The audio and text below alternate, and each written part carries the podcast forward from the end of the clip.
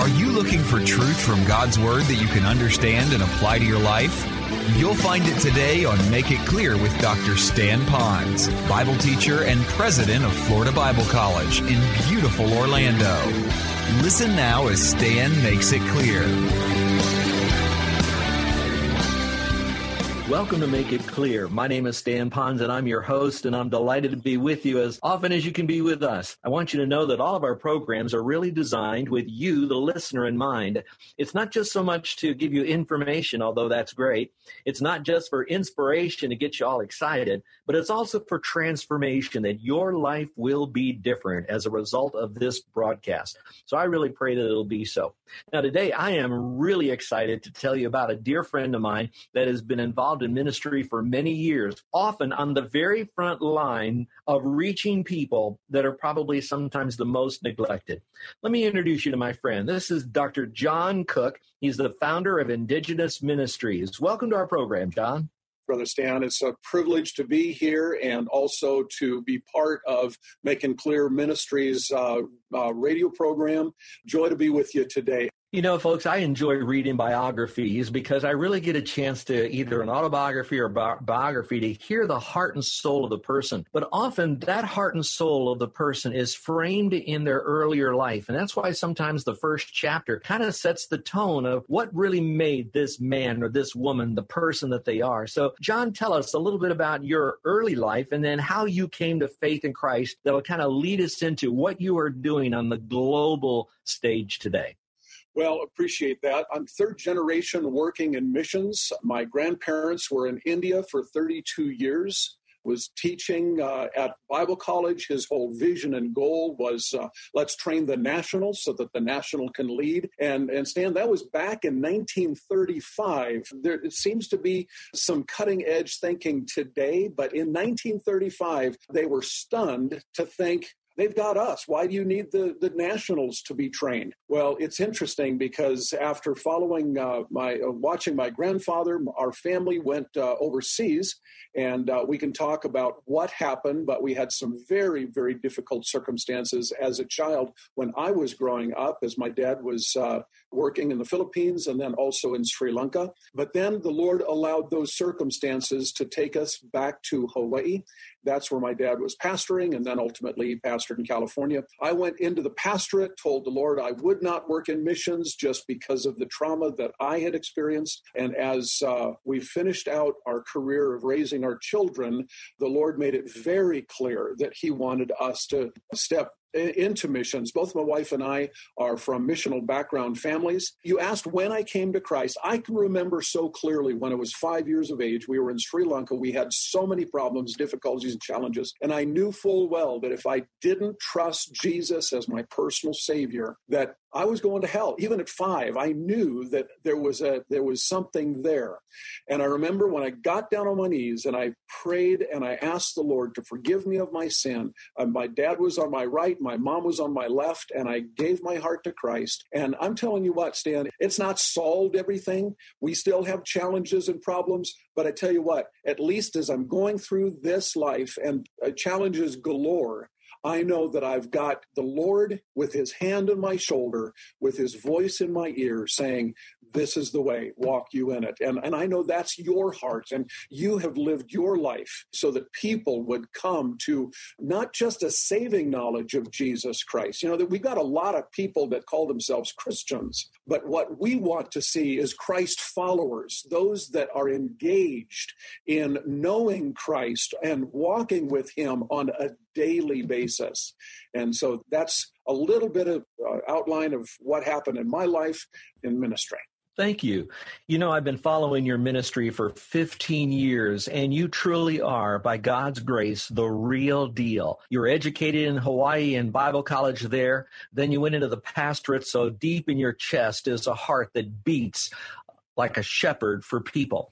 And yet at the same time, while you had one eye looking on your current field, you had your other eye looking on the globe. And because of all of that, the Lord has really thrust you onto that global stage in particular areas, although you'll go anywhere to share the gospel with others. And folks, you're listening to make it clear. My name is Stan Ponz, your host, but our very special guest is Dr. John Cook. He's the founder of Indigenous Ministries. And if you're anywhere near a computer or a phone or some type of device where you can get online, you might want to already go to his website and be going through it while we're having this wonderful conversation. I'd encourage you to go to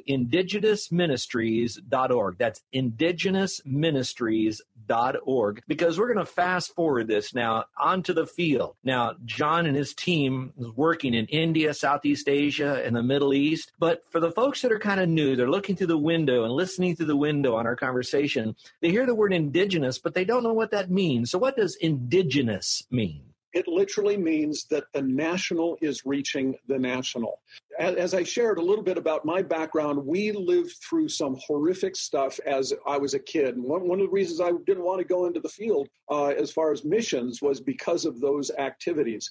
When we work through a national in limited access countries, the people are more secure, they're accepted immediately. You know, I come from a missional family, so I'm not against American missionaries, but I will tell you it costs so much to send a, a missionary from the U.S overseas. We're talking $100,000 a year on average. And today, uh, Stan, you know, some of the commitment level isn't like, you know, my grandparents, uh, 32 years, gave their life to the Lord. The average stay of a U.S. missionary today is 18 months. And boy, when you look at the, the cost of sending somebody versus the limited time, I mean, you're not going to make an impact into the lives of people until you've invested six to seven years. And the, the average is uh, people will come to know Jesus Christ as Savior through an American missionary on average after 10 years of digging it in and, and literally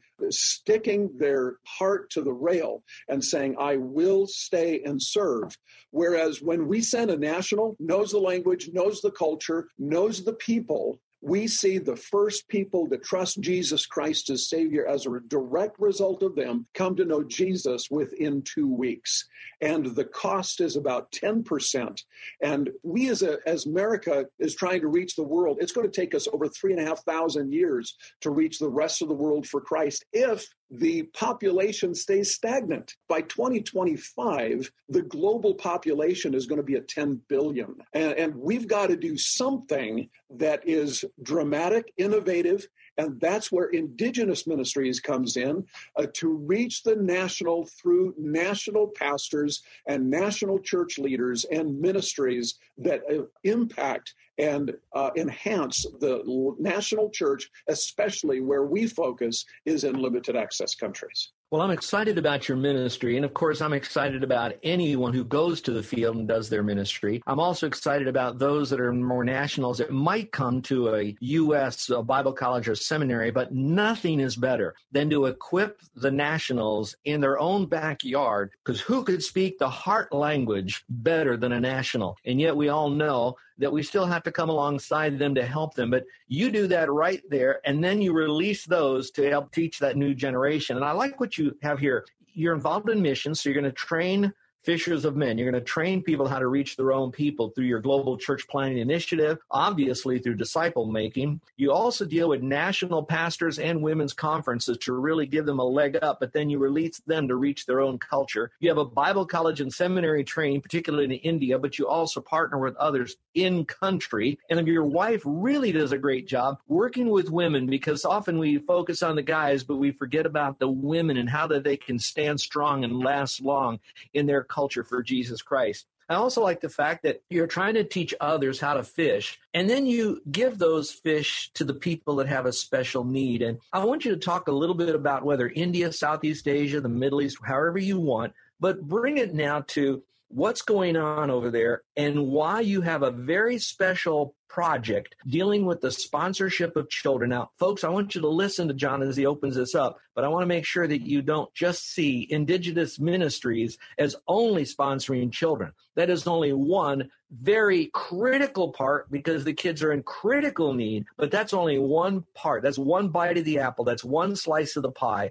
But because it's so important, especially critically now, I've asked John if he would talk about what's going on in the other parts of the world and then why you are really passionate about people getting involved in children's sponsorship through indigenous ministries. Well, I appreciate the opportunity to uh, share a little bit concerning this. Yes, we could talk about our ministry in church planting in the Philippines. We're, we could talk about Grace Bible College. I was just talking with our principal just yesterday, and the students are doing a phenomenal job. Uh, we've seen over 200 trained, and 99.8% of all of our, our graduates are still in full time service to the Lord. That's a huge, huge record. But let's just jump over to the Middle East. East. So many people have given up on what is taking place in the Middle East, and, and people just throw their hands up. We've dealt with ISIS, we've dealt with many of the crisis that is going on there. But I will tell you, God the Holy Spirit is working in the lives of people in the Middle East. When we look at reaching people for Christ, what is the one thing we all can agree on?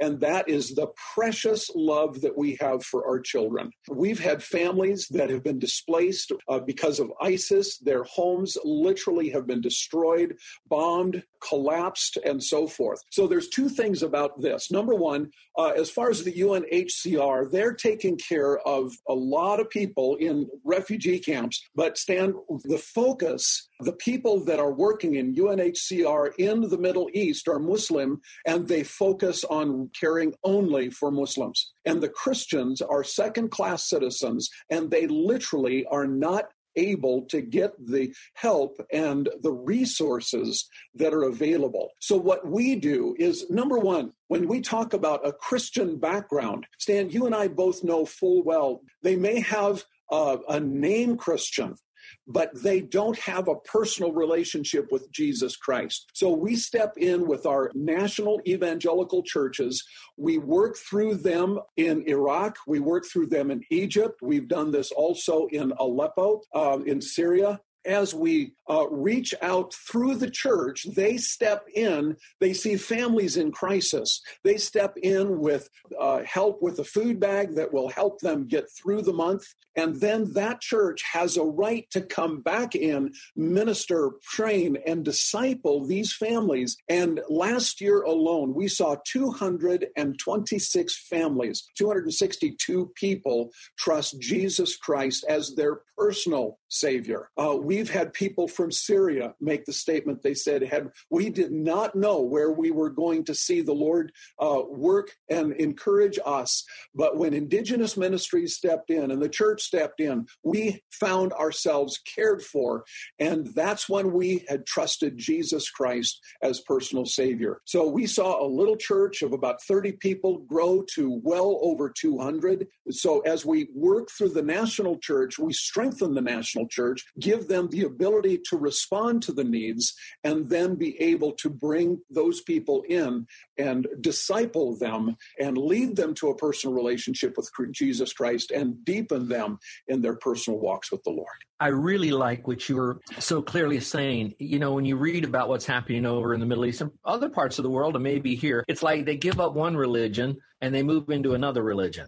The idea is they're giving up Islam, but now they're they're uh, going into the Christian religion, and that's not what you're saying what you're saying is is that they are now turning from whatever belief system they have in their own culture but they're turning to Jesus Christ in a relationship with him by placing their faith alone in Christ. And then the byproduct of that is they become a born again believer thus a Christian. But they go through the door of trusting Christ not just joining a, a religion or a church or a movement but Jesus Christ. There was a man a friend of mine who's pastor in Kirkuk in Iraq uh, when ISIS took Mosul, the man literally walked about 75 miles, came into Kirkuk, and our pastor went up and said, Hey, come, I've got food, I've got water, I've got anything you need, you've got your family, and so forth. He says, Why do you help me? I'm a Muslim, you're a Christian. He said, because Jesus said, he says, I'm, I'm supposed to hate you. I'm supposed to kill you. He said, kill me tomorrow. Let me show you Jesus Christ. And then you could decide whether uh, Islam is the way or Christianity is the way. He came in and they were cared for, they were loved, they were prayed for, and so forth. Pastor Stan, it's not about joining a church. This man saw the bankruptcy of Islam. Now, let me tell you something. I love Muslims. In fact, Paul the Apostle made it so clear when he said, My heart's desire and prayer for Israel, and I'm going to say, My heart's desire and prayer for Islam, the people of Islam, is that they might know Jesus, for they have a zeal for God, but not according to knowledge. Now, immediately what I just said would probably make some Muslims very upset at me. But the thing is, Jesus Christ taught us to love our enemies, to care for our enemies, and to encourage and meet the needs of our enemies. This man that I just shared with you is now an elder in his church. He said, When I was in Islam, there was nothing but darkness. I had no hope. Allah was angry with me all the time. And when you take a look at a personal relationship with Jesus Christ, it says, For God so loved us that he gave his only begotten Son that whosoever believes in him should not perish, but have everlasting life. And I'll tell you this there are more Muslims that have rejected Islam because of what Islam is. And they've come to a personal relationship with Jesus Christ because what Christianity is. And that's the difference between being simply a Muslim and a Christian or a Christ follower. And there's a huge difference. I am so glad that you did what our moniker says make it clear. And I want our listeners to know that as well, that it's, it's about placing your faith in Jesus Christ. In case you just tuned in, you're listening to Make It Clear. My name is Stan Ponz, and I'm your host of Make It Clear and the president of Florida Bible College in beautiful Orlando, Florida. Today on our program, we have Dr. John Cook. Is the founder of Indigenous Ministries. And I'd encourage you to go to his website, indigenousministries.org. Now, he's not the new kid on the block he's been ministering there in the Middle East, Southeast Asia, and India for years. So he knows that which he is speaking, and he's been on the cutting edge in some very dangerous areas, not just for celebrity reasons, not at all, not just because he was on a tourist trip, but he really has a burden to reach these people for Christ. But he knows that he can't do that by himself. So he has been working in an indigenous way with the people there in those countries. Now, again, you're listening to John Cook. He's our guest today, and you could go to his website, indigenousministries.org. But we have just a few more minutes left of our program. And so, John, I want to kind of shift focus on the children, the refugee children there that have special needs. So tell us about the culture and the problems and the issues with these children and what they're going through and then why why you are partnering with uh, people there to help those children doing practical things so they can have a decent life, even, but then to have eternal life. So speak to that, John. Will you do that, sir? Uh, one of the things that we started seeing as we uh, invested several million dollars into helping with relief during the time when ISIS had literally taken half of Syria and half of Iraq, we started seeing the need of the children. And so instead of us coming in and just giving blankets or, or bedding or uh, things like that, we said, you know, we want to really do something that would help them each and every day. And so we started a, a child sponsorship through program through the church. And, and I'm going to say it on this side, it answers the question what about the Middle East? Is there any hope? And I'm going to tell you, the Middle East is like a diamond on a black background. When you see people coming to faith as a result of people loving them, and we have the ability to love them to Christ with this child sponsorship program. Uh, one of the videos that we have up on our website is the story of Yusuf and Dunya. Their parents uh, and they were in a minivan and they were driving along. ISIS came along and literally shot up their car. The mother had the children with her in the second seat of their little minivan. She grabbed the children, uh, covered them, and when she was shot, she literally rolled over onto the children, held them, covered them. And so when ISIS looked into the car, all they saw was the dead people that they had produced. They didn't realize that little Yusuf and Dunya were still alive underneath their mother's body. Two days later, Stan, those uh, children were discovered still alive under the mother's body. They did not move, they were just scared to death. We got those children into their uncle's place in Iraq and we started ministering to them caring for them and so forth. Yusuf made the statement, I don't want to go to school. I don't want to go anywhere. I don't, I just want to be in my room because that's the only place that is safe. Little Yusuf today is in school. He's a part of our Sunday school program. His family is, is being encouraged in discipleship each and every week through the church. And they both are getting through, getting over that trauma, because I mean, that'll be with them for the rest of their lives. But there's hope. That's what we do as far as the child sponsorships. We watch those two little children go from literal skeletons the way we say in England, uh, the pink of health.